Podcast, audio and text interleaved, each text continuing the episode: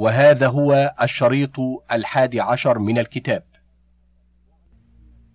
واعلم أن الخطرات والوساوس تؤدي متعلقاتها إلى الفكر فيأخذها الفكر فيؤديها إلى التذكر فيأخذها الذكر فيؤديها إلى الإرادة فتأخذها الإرادة فتؤديها إلى الجوارح والعمل فتستحكم فتصير عادة فردها من مبادئها أسهل من قطعها بعد قوتها وتمامها ومعلوم أنه لم يعطى الإنسان إماتة الخواطر ولا القوة على قطعها فإنها تهجم عليه هجوم النفس إلا أن قوة الإيمان والعقل تعينه على قبول أحسنها ورضاه به ومساكنته له وعلى رفع أقبحها وكراهته له ونفرته منه.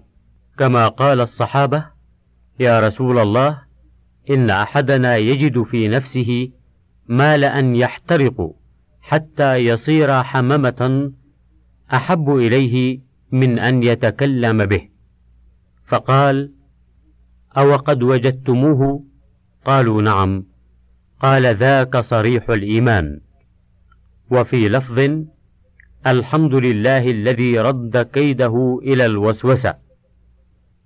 وفيه قولان أحدهما أن رده وكراهته صريح الإيمان والثاني أن وجوده وإلقاء الشيطان له في النفس صريح الإيمان فإنه إنما ألقاه في النفس طلبا لمعارضة الإيمان وإزالته به وقد خلق الله سبحانه النفس شبيهة بالرحى الدائرة التي لا تسكن ولا بد لها من شيء تطحنه فإن وضع فيها حب طحنته وإن وضع فيها تراب أو حصى طحنته.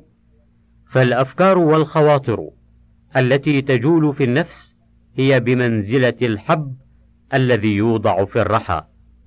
ولا تبقى تلك الرحى معطلة قط بل لا بد لها من شيء يوضع فيها فمن الناس من تطحن رحاه حبا يخرج دقيقا ينتفع به وينتفع به غيره وأكثرهم يطحن رملا وحصى وتبنا ونحو ذلك فإذا جاء وقت العجن والخبز تبين له حقيقة طحينه. فصل فإذا دفعت الخاطر الوارد عليك اندفع عنك ما بعده، وإن قبلته صار فكرا جوالا فاستخدم الإرادة فتساعدت هي والفكر على استخدام الجوارح فإن تعذر استخدامها رجعا إلى القلب بالمنى والشهوة وتوجه إلى جهة المراد ومن المعلوم أن إصلاح الخواطر أسهل من إصلاح الأفكار وإصلاح الأفكار أسهل من إصلاح الإرادات وإصلاح الإرادات أسهل من تدارك فساد العمل وتداركه أسهل من قطع العوائد. فأنفع الدواء أن تشغل نفسك بالفكر فيما يعنيك دون ما لا يعنيك. فالفكر فيما لا يعني باب كل شر ومن فكر فيما لا يعنيه فاته ما يعنيه واشتغل عن أنفع الأشياء له بما لا منفعة له فيه. فالفكر والخواطر والإرادة والهمة أحق شيء بإصلاحه من نفسه فإن هذه خاصتك وحقيقتك التي تبتعد بها أو تقترب من إلهك ومعبودك الذي لا سعادة لك إلا في قربه ورضاه عنك وكل الشقاء في بعدك عنه وسخطه عليك ومن كان في خواطره ومجالات فكره دنيئا خسيسا لم يكن في سائر أمره إلا كذلك وإياك أن تمكن الشيطان من بيت أفكارك وإرادتك فإنه يفسدها عليك فسادا يصعب تداركه ويلقي إليك أنواع الوساوس والأفكار المضرة ويحول بينك وبين الفكر فيما ينفعك وأنت الذي أعنته على نفسك بتمكينه من قلبك وخواطرك فملكها عليك. فمثالك معه مثال صاحب رحى يطحن فيها جيد الحبوب فأتاه شخص معه حمل تراب وبعر وفحم وغثاء ليطحنه في طاحونته فإن طرده ولم يمكنه من إلقاء ما معه في الطاحون استمر على طحن ما ينفعه وإن مكنه في إلقاء ذلك في الطاحون أفسد ما فيها من الحب وخرج الطحين كله فاسدا والذي يلقيه الشيطان في النفس لا يخرج عن الفكر فيما كان ودخل في الوجود لو كان على خلاف ذلك. وفيما لم يكن لو كان كيف كان يكون أو فيما يملك الفكر فيه من أنواع الفواحش والحرام أو في خيالات وهمية لا حقيقة لها وإما في باطل أو فيما لا سبيل إلى إدراكه من أنواع ما طوي عنه علمه فيلقيه في تلك الخواطر التي لا يبلغ منها غاية ولا يقف منها على نهاية فيجعل ذلك مجال فكره ومسرح وهمه.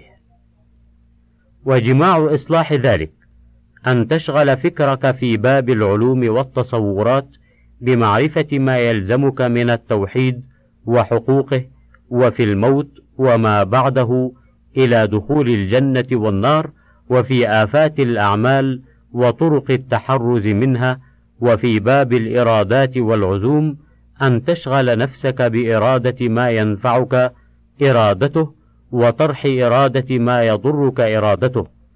وعند العارفين أن تمني الخيانة وإشغال الفكر والقلب بها أضر على القلب من نفس الخيانة. ولا سيما إذا فرغ قلبه منها. بعد مباشرتها فإن تمنيها يشغل القلب بها ويملأه منها ويجعلها همه ومراده. وأنت تجد في الشاهد أن الملك من البشر إذا كان في بعض حاشيته وخدمه من هو متمن لخيانته مشغول القلب والفكر بها ممتلئ منها وهو مع ذلك في خدمته وقضاء أشغاله فإذا اطلع على سره وقصده مقته غاية المقت وأبغضه وقابله بما يستحقه وكان أبغض إليه من رجل بعيد عنه. جنى بعض الجنايات وقلبه وسره مع الملك غير منطو على تمني الخيانة ومحبتها والحرص عليها. فالأول يتركها عجزا واشتغالا بما هو فيه وقلبه ممتلئ بها والثاني يفعلها وقلبه كاره لها ليس فيه إضمار الخيانة ولا الإصرار عليها فهذا أحسن حالا وأسلم عاقبة من الأول. وبالجملة فالقلب لا يخلو قط من الفكر إما في واجب آخرته ومصالحها وإما في مصالح دنياه ومعاشه وإما في الوساوس والأمان الباطلة والمقدرات المفروضة.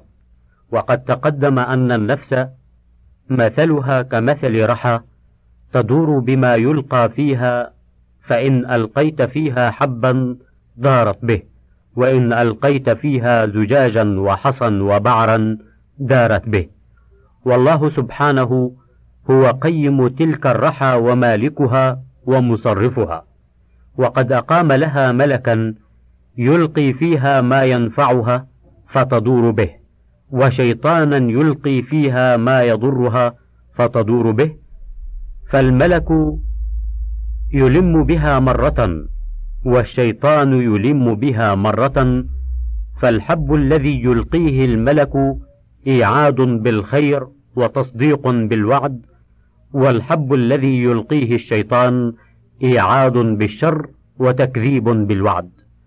والطحين على قدر الحب وصاحب الحب المضر لا يتمكن من إلقائه إلا إذا وجد الرحى فارغة من الحب النافع وقيمها قد أهملها وأعرض عنها فحينئذ يبادر إلى إلقاء ما معه فيها.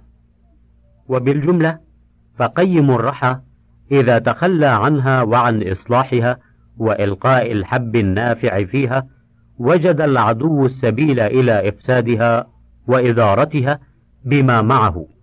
وأصل صلاح هذه الرحى بالاشتغال بما يعنيك وفسادها كله في الاشتغال بما لا يعنيك. وما أحسن ما قال بعض العقلاء لما وجدت أنواع الذخائر منصوبة غرضا للمتألف ورأيت الزوال حاكما عليها مدركا لها انصرفت عن جميعها إلى ما لا ينازع فيه ذو الحجى أنه أنفع الذخائر وأفضل المكاسب وأربح المتاجر والله المستعان.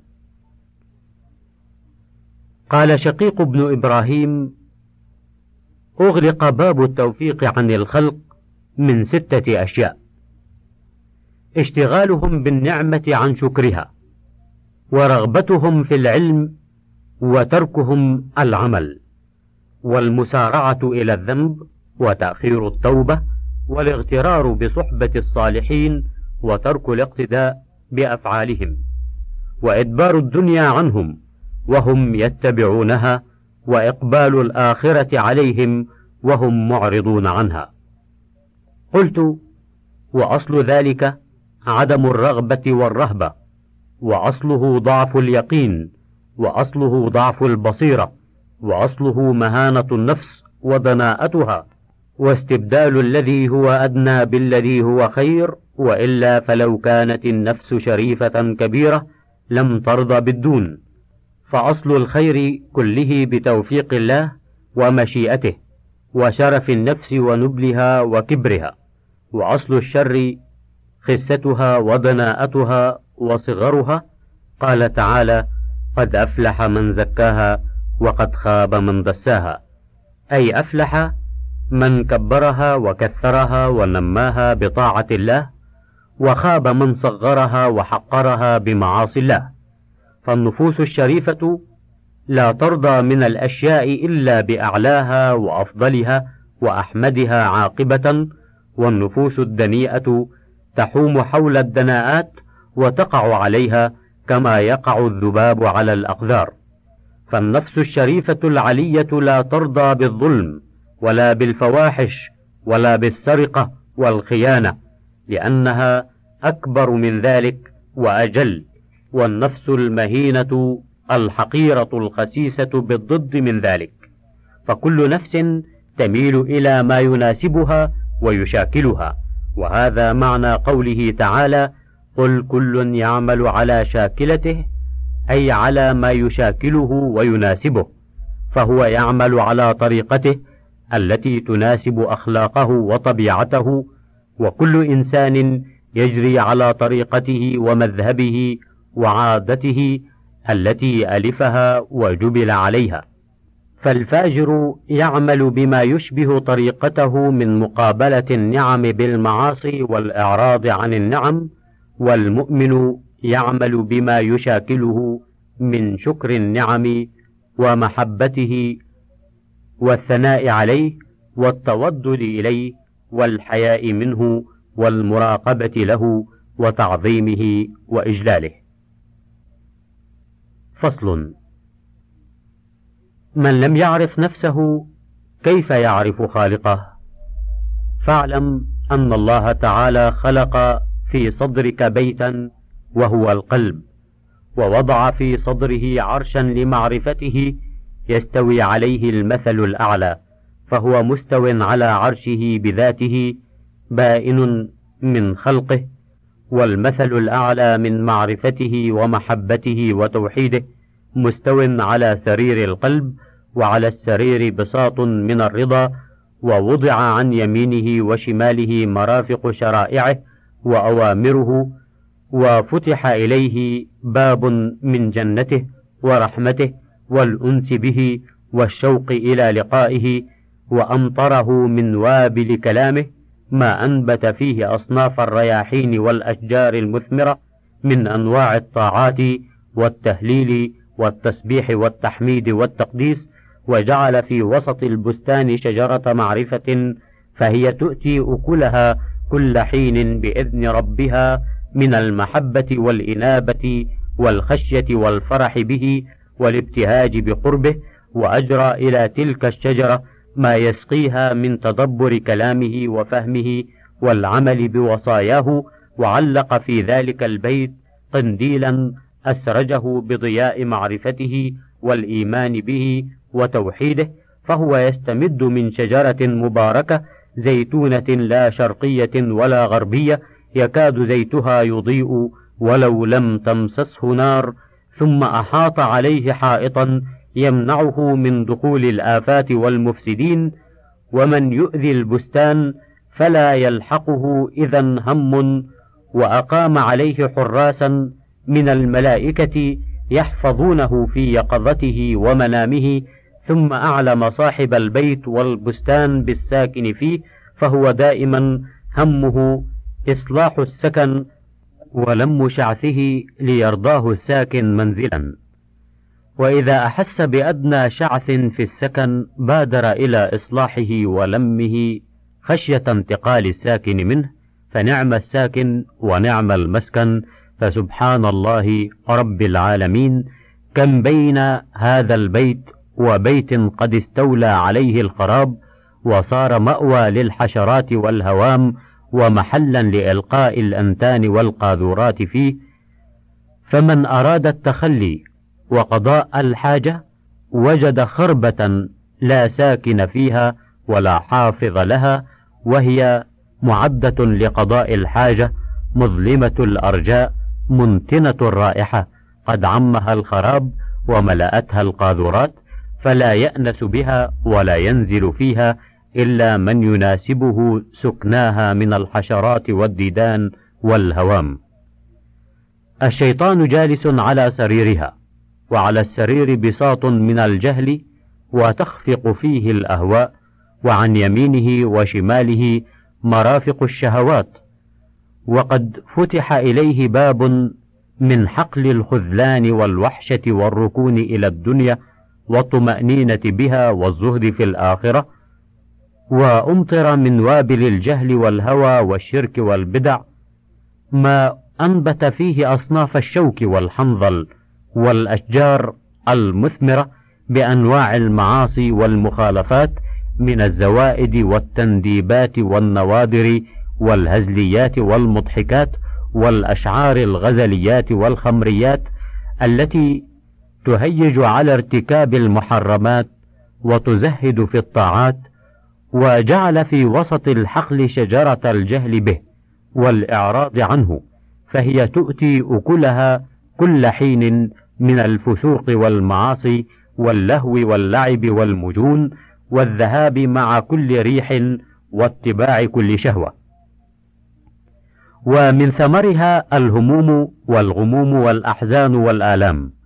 ولكنها متوارية باشتغال النفس بلهوها ولعبها فإذا أفاقت من سكرها أحضرت كل هم وغم وحزن وقلق ومعيشة ضنك وأجرى إلى تلك الشجرة ما يسقيها من اتباع الهوى وطول الأمل والغرور ثم ترك ذلك البيت وظلماته وخراب حيطانه بحيث لا يمنع منه مفسد ولا حيوان ولا مؤذن ولا قدر فسبحان خالق هذا البيت وذلك البيت فمن عرف بيته وقدر الساكن فيه وقدر ما فيه من الكنوز والذخائر والآلات انتفع بحياته ونفسه ومن جهل ذلك جهل نفسه وأضاع سعادته وبالله التوفيق.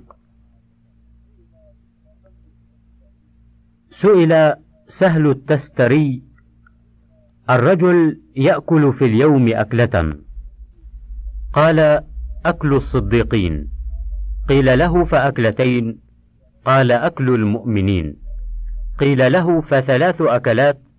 فقال قل لأهله يبنوا له معلفا قال الأسود بن سالم ركعتين أصليهما لله أحب إلي من الجنة بما فيها.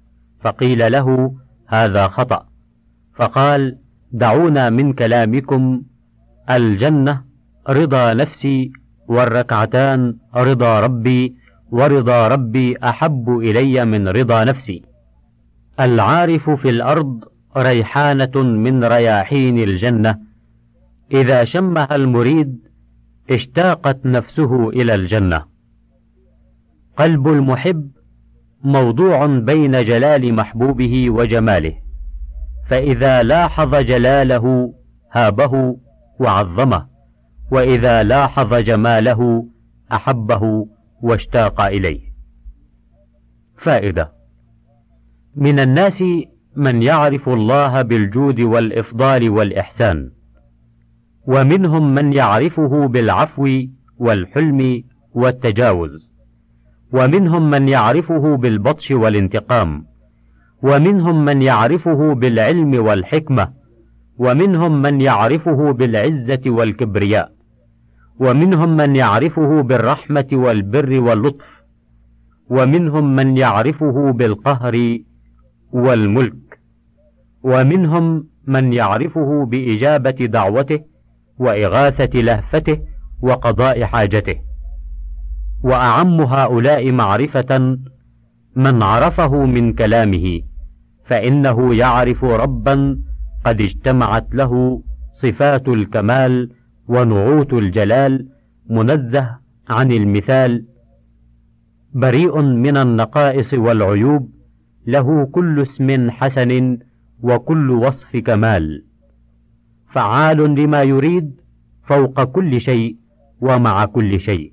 وقادر على كل شيء ومقيم لكل شيء آمر ناه متكلم بكلماته الدينية والكونية أكبر من كل شيء وأجمل من كل شيء أرحم الراحمين وأقدر القادرين وأحكم الحاكمين.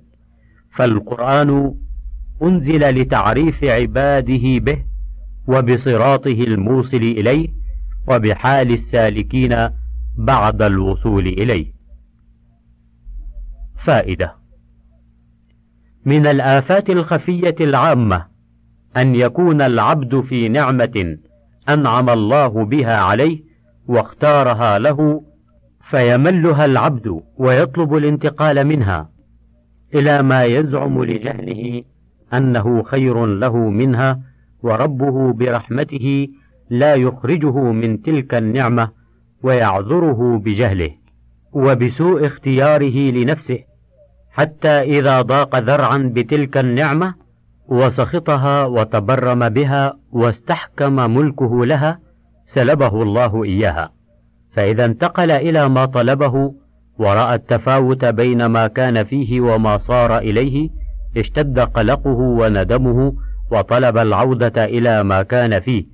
فإذا أراد الله بعبده خيرا ورشدا أشهده أن ما هو فيه نعمة من نعمه عليه ورضاه به وأوزعه شكره.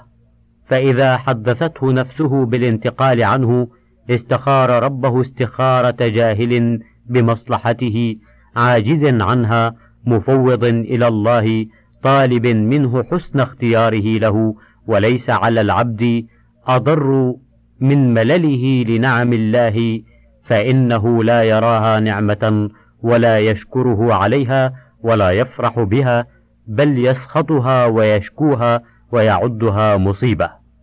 هذا وهي من أعظم نعم الله عليه فأكثر الناس أعداء نعم الله عليهم ولا يشعرون بفتح الله عليهم من نعمه وهم مجتهدون في دفعها وردها جهلا وظلما. فكم سعت إلى أحدهم من نعمة وهو ساع في ردها بجهده وكم وصلت إليه وهو ساع في دفعها وزوالها بظلمه وجهله. قال تعالى ذلك بأن الله لم يك مغيرا نعمة أنعمها على قوم حتى يغيروا ما بأنفسهم. وقال تعالى إن الله لا يغير ما بقوم حتى يغيروا ما بأنفسهم فليس للنعم أعدى من نفس العبد فهو مع عدوه ظهير على نفسه فعدوه يطرح النار في نعمه وهو ينفخ فيها فهو الذي مكنه من طرح النار ثم أعانه بالنفخ فإذا اشتد ضرامها استغاث من الحريق وكان غايته معاتبة الأقدار وعاجز الرأي مضياع لفرصته حتى إذا فات أمر عاتب القدر. فصل من أعز أنواع المعرفة معرفة الرب سبحانه بالجمال وهي معرفة خواص الخلق وكلهم عرفه بصفة من صفاته وأتمهم معرفة من عرفه بكماله وجلاله وجماله سبحانه ليس كمثله شيء في سائر صفاته. ولو فرضت الخلق كلهم على أجملهم صورة وكلهم على تلك الصورة. ونسبت جمالهم الظاهر والباطن إلى جمال الرب سبحانه لكان أقل من نسبة سراج ضعيف إلى قرص الشمس ويكفي في جماله أنه لو كشف الحجاب عن وجهه لاحترقت. سبحانه ما انتهى إليه بصره من خلقه ويكفي في جماله أن كل جمال ظاهر وباطن في الدنيا والآخرة فمن آثار صنعته فما الظن بمن صدر عنه هذا الجمال ويكفي في جماله أنه له العزة جميعا والقوة جميعا والجود كله والإحسان كله والعلم كله والفضل كله ولنور وجهه أشرقت له الظلمات كما قال النبي صلى الله عليه وسلم في دعاء الطائف أعوذ بنور وجهك الذي أشرقت له الظلمات وصلح عليه أمر الدنيا والآخرة. وقال عبد الله بن مسعود ليس عند ربكم ليل ولا نهار نور السماوات والأرض من نور وجهه فهو سبحانه نور السماوات والأرض. ويوم القيامة إذا جاء لفصل القضاء تشرق الأرض بنوره ومن أسمائه الحسنى الجميل. وفي الصحيح عنه صلى الله عليه وسلم إن الله جميل يحب الجمال. وجماله سبحانه على أربع مراتب جمال الذات وجمال الصفات وجمال الأفعال وجمال الأسماء. فأسماؤه كلها حسنى وصفاته كلها صفات كمال وأفعاله كلها حكمة ومصلحة وعدل ورحمة. وأما جمال الذات وما هو عليه فأمر لا يدركه سواه ولا يعلمه غيره وليس عند المخلوقين منه إلا تعريفات تعرف بها إلى من أكرمه من عباده. فإن ذلك الجمال مصون عن الأغيار محجوب بستر الرداء والإزار كما قال رسوله صلى الله عليه وسلم فيما يحكي عنه الكبرياء ردائي والعظمة ازاري ولما كانت الكبرياء أعظم وأوسع كانت أحق باسم الرداء. فإنه سبحانه الكبير المتعال فهو سبحانه العلي العظيم. قال ابن عباس حجبت الذات بالصفات وحجبت الصفات بالأفعال فما ظنك بجمال حجب بأوصاف الكمال وستر بنعوت العظمة والجلال. ومن هذا المعنى يفهم بعض معاني جمال ذاته.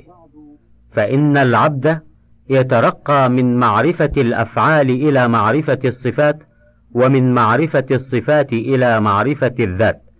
فإذا شاهد شيئا من جمال الأفعال استدل به على جمال الصفات ثم استدل بجمال الصفات على جمال الذات. ومن هنا يتبين أنه سبحانه له الحمد كله وأن أحدا من خلقه لا يحصي ثناء عليه بل هو كما أثنى على نفسه وأنه يستحق أن يعبد لذاته ويحب لذاته ويشكر لذاته وأنه سبحانه يحب نفسه ويثني على نفسه ويحمد نفسه وأن محبته لنفسه وحمده لنفسه وثناءه على نفسه وتوحيده لنفسه هو في الحقيقة الحمد والثناء والحب والتوحيد فهو سبحانه كما أثنى على نفسه وفوق ما يثني به عليه خلقه وهو سبحانه كما يحب ذاته يحب صفاته وأفعاله فكل أفعاله حسن محبوب وإن كان في مفعولاته ما يبغضه ويكرهه. فليس في أفعاله ما هو مكروه مسقوط وليس في الوجود ما يحب لذاته ويحمد لذاته إلا هو سبحانه. وكل ما يحب سواه فإن كانت محبته تابعة لمحبته سبحانه بحيث يحب لأجله فمحبته صحيحة وإلا فهي محبة باطلة. وهذا هو حقيقة الإلهية فإن الإله الحق هو الذي يحب لذاته ويحمد لذاته فكيف إذا انضاف إلى ذلك إحسانه وإنعامه وحلمه وتجاوزه وعفوه وبره ورحمته؟ فعلى العبد أن يعلم أنه لا إله إلا الله فيحبه ويحمده لذاته وكماله. وأن يعلم أنه لا محسن على الحقيقة بأصناف النعم الظاهرة والباطنة إلا هو فيحبه لإحسانه وإنعامه ويحمده على ذلك فيحبه من الوجهين جميعا. وكما أنه ليس كمثله شيء فليس كمحبته محبة. والمحبة مع الخضوع هي العبودية التي خلق الخلق لأجلها. فإنها غاية الحب بغاية الذل ولا يصلح ذلك إلا له سبحانه والإشراك به في هذا هو الشرك الذي لا يغفره الله ولا يقبل لصاحبه عملا. وحمده يتضمن أصلين الإخبار بمحامده وصفات كماله والمحبة له عليها فمن أخبر بمحاسن غيره من غير محبة له لم يكن حامدا ومن أحبه من غير إخبار بمحاسنه لم يكن حامدا حتى يجمع الأمرين وهو سبحانه يحمد نفسه بنفسه ويحمد نفسه بما يجريه على ألسنة الحامدين له من ملائكته وأنبيائه ورسله وعباده المؤمنين.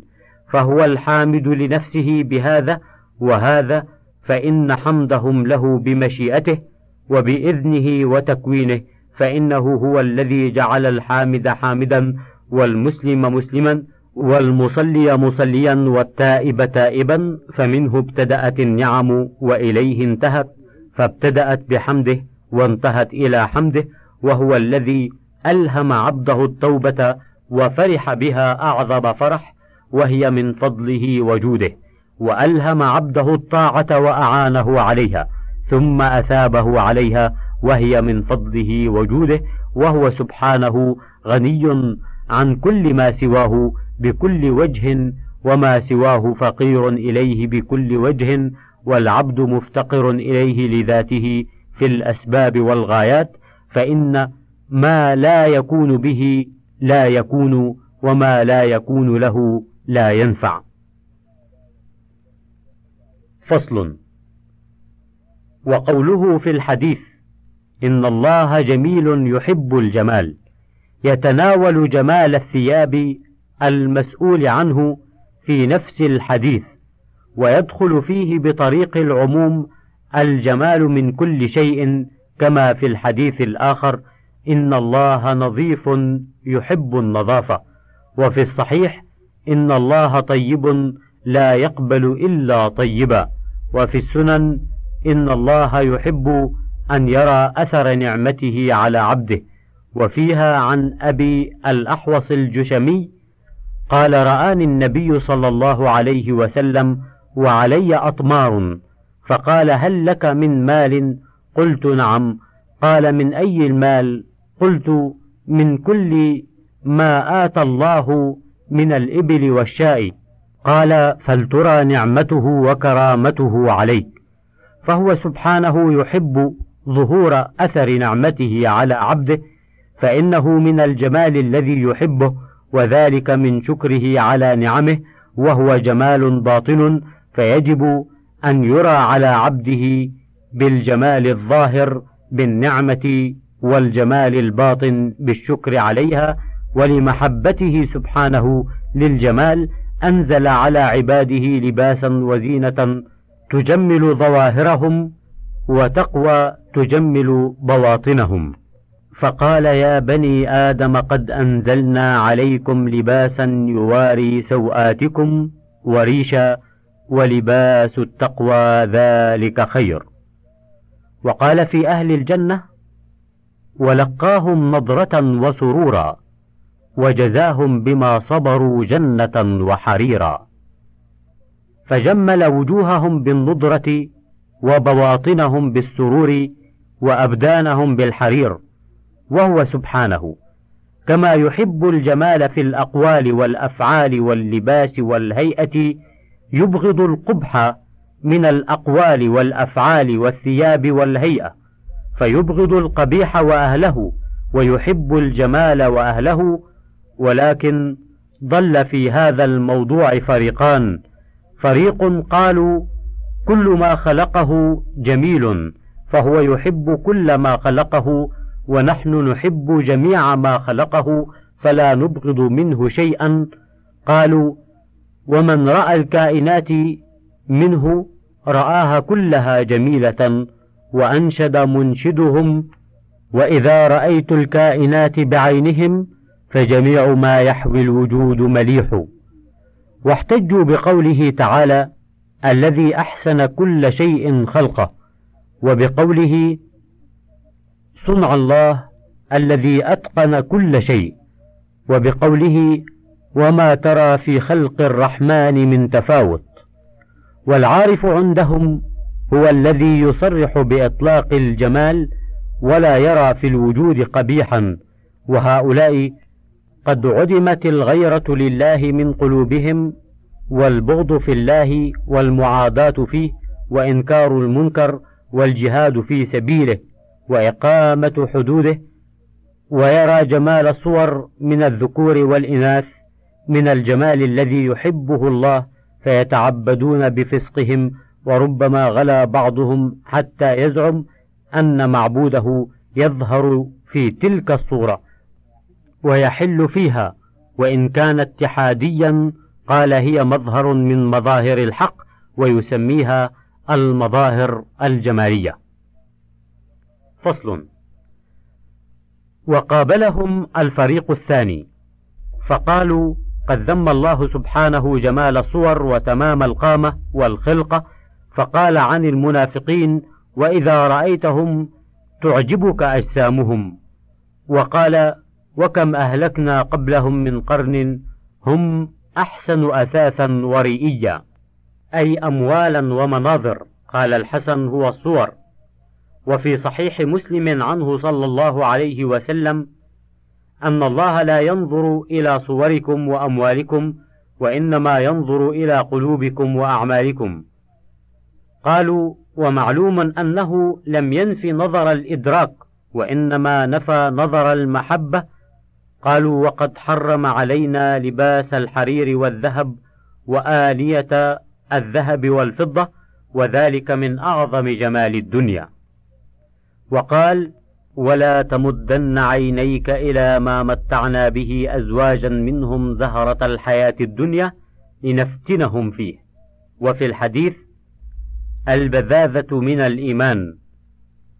وقد ذم الله المسرفين والسرف كما يكون في الطعام والشراب يكون في اللباس. وفصل النزاع أنه يقال الجمال في صورة واللباس والهيئة ثلاثة أنواع منه ما يحمد ومنه ما يذم ومنه ما لا يتعلق به من مدح ولا ذم.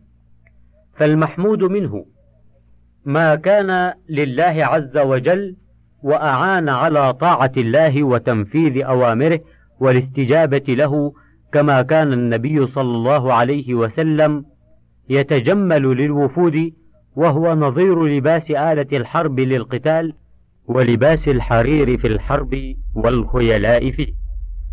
فإن ذلك محمود إذا تضمن إعلاء كلمة الله ونصر دينه وغيظ عدوه والمذموم منه ما كان للدنيا والرياسة والفخر والخيلاء والتوسل إلى الشهوات وأن يكون هو غاية العبد وأقصى مطلبه فإن كثيرا من النفوس ليس لها همة في سوى ذلك. وأما ما لا يحمد ولا يذم هو ما خلا عن هذين القصدين وتجرد عن الوصفين. والمقصود أن هذا الحديث الشريف مشتمل على أصلين عظيمين فأوله معرفة وآخره سلوك. فيعرف الله سبحانه وتعالى بالجمال الذي لا يماثله فيه شيء ويعبد بالجمال الذي يحبه من الأقوال والأعمال والأخلاق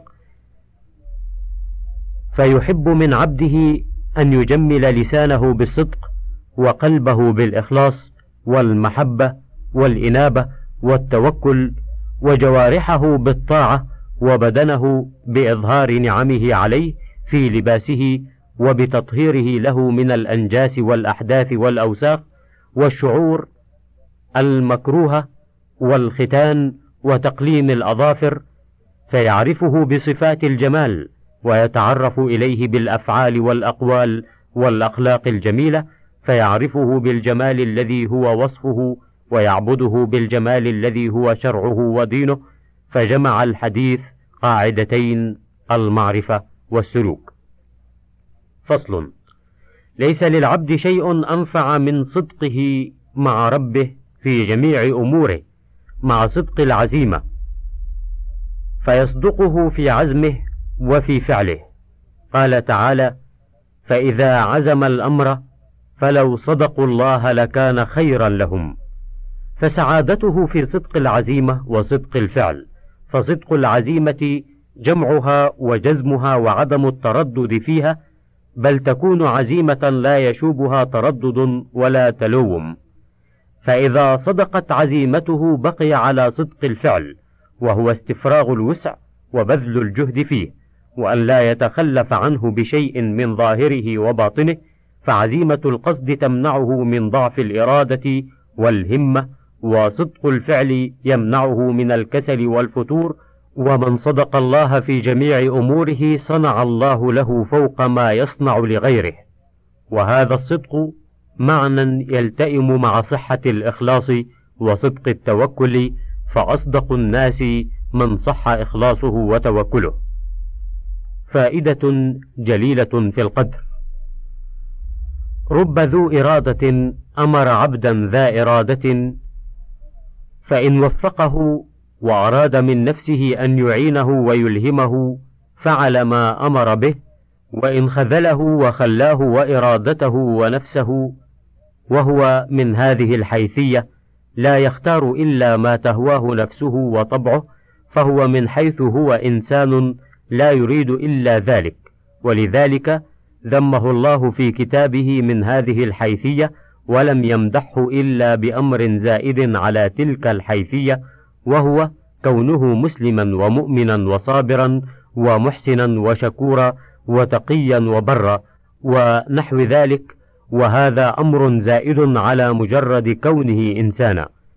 وإرادته صالحة ولكن لا يكفي مجرد صلاحيتها إن لم تؤيد بقدر زائد على ذلك وهو التوفيق.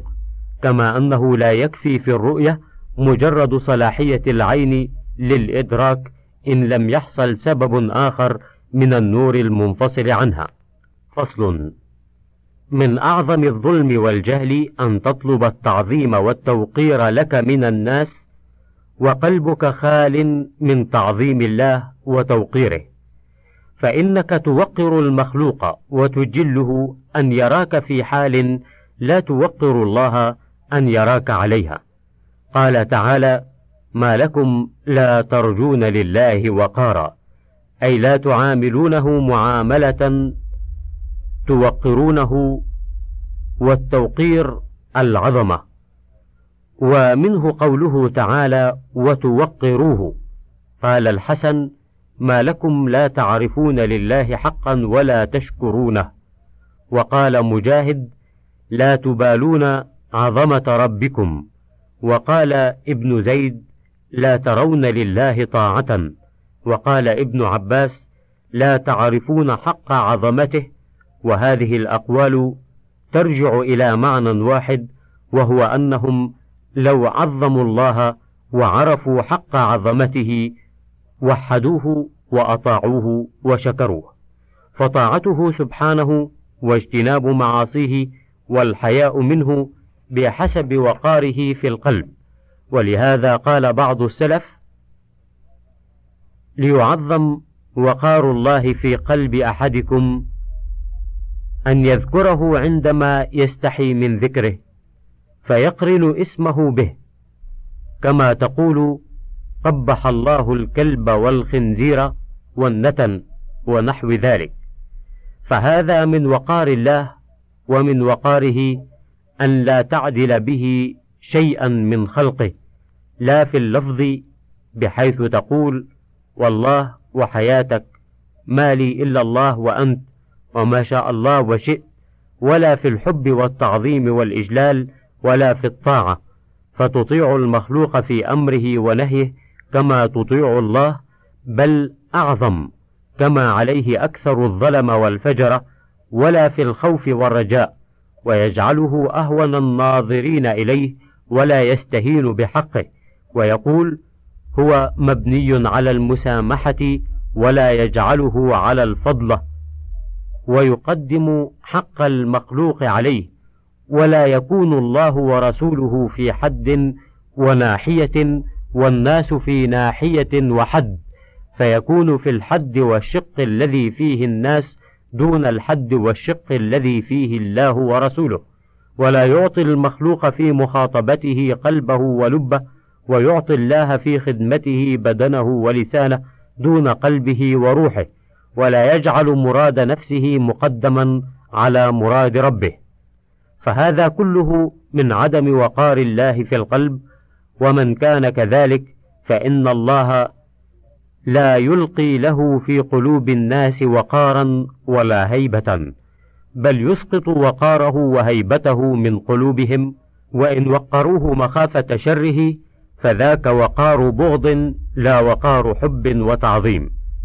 ومن وقار الله أن يستحي من اطلاعه على سره وضميره فيرى فيه ما يكره. ومن وقاره أن يستحي منه في الخلوة أعظم مما يستحي من أكابر الناس. والمقصود أن من لا يوقر الله وكلامه وما آتاه من العلم والحكمة كيف يطلب من الناس توقيره وعظمته. القرآن والعلم وكلام الرسول صلى الله عليه وسلم صلات من الحق وتنبيهات وروادع وزواجر واردة إليك. والشيب زاجر ورادع وموقظ قائم بك. فلا ما ورد إليك وعظك ولا ما قام بك نصحك ومع هذا تطلب التوقير والتعظيم من غيرك. فأنت كمصاب لم تؤثر فيه مصيبته وعظا وانزجارا وهو يطلب من غيره أن يتعظ وينزجر بالنظر إلى مصابه. فالضرب لم يؤثر فيه زجرا وهو يريد الانزجار ممن نظر إلى ضربه. من سمع بالمثلات والعقوبات والآيات في حتى غيره ليس كمن رآها عيانا في غيره فكيف بمن وجدها في نفسه؟ سنريهم آياتنا في الآفاق وفي أنفسهم فآياته في الآفاق مسموعة معلومة وآياته في النفس مشهودة مرئية فعياذا بالله من الخذلان. قال تعالى إن الذين حقت عليهم كلمة ربك لا يؤمنون ولو جاءتهم كل آية حتى يروا العذاب الأليم. وقال ولو أننا نزلنا إليهم الملائكة وكلمهم الموتى وحشرنا عليهم كل شيء قبلا ما كانوا ليؤمنوا إلا أن يشاء الله. والعاقل المؤيد بالتوفيق يعتبر بدون هذا ويتمم نقائص خلقته بفضائل أخلاقه وأعماله. فكلما امتحى من جثمانه أثر زاد إيمانه وكلما نقص من قوى بدنه زاد في قوة إيمانه. وفي قوة يقينه ورغبته في الله والدار الآخرة وإن لم يكن هكذا فالموت خير له لأنه يقف به على حد معين من الألم والفساد بخلاف العيوب والنقائص مع طول العمر. فإنها زيادة في ألمه وهمه وغمه وحسرته وإنما حسن طول العمر ونفع ليحصل التذكر والاستدراك واغتنام الفرص والتوبة النصوح. فمن لم يورثه التعمير وطول البقاء إصلاح معائبه وتدارك فارطه واغتنام بقية أنفاسه فيعمل على حياة قلبه وحصول النعيم المقيم وإلا فلا خير له في حياته فإن العبد على جناح سفر إما إلى الجنة وإما إلى النار. فإذا طال عمره وحسن عمله كان طول سفره زيادة له في حصول النعيم واللذة فإنه كلما طال السفر إليها كانت الصبابة أجل وأفضل وإذا طال عمره وساء عمله كان طول سفره زيادة في ألمه وعذابه ونزولا له إلى أسفل فالمسافر إما صاعد وإما نازل. وفي الحديث المرفوع خيركم من طال عمره وحسن عمله وشركم من طال عمره وقبح عمله. فالطالب الصادق في طلبه كلما خرب شيء من ذاته جعله عمارة لقلبه وروحه. وكلما نقص شيء من دنياه جعله زيادة في آخرته.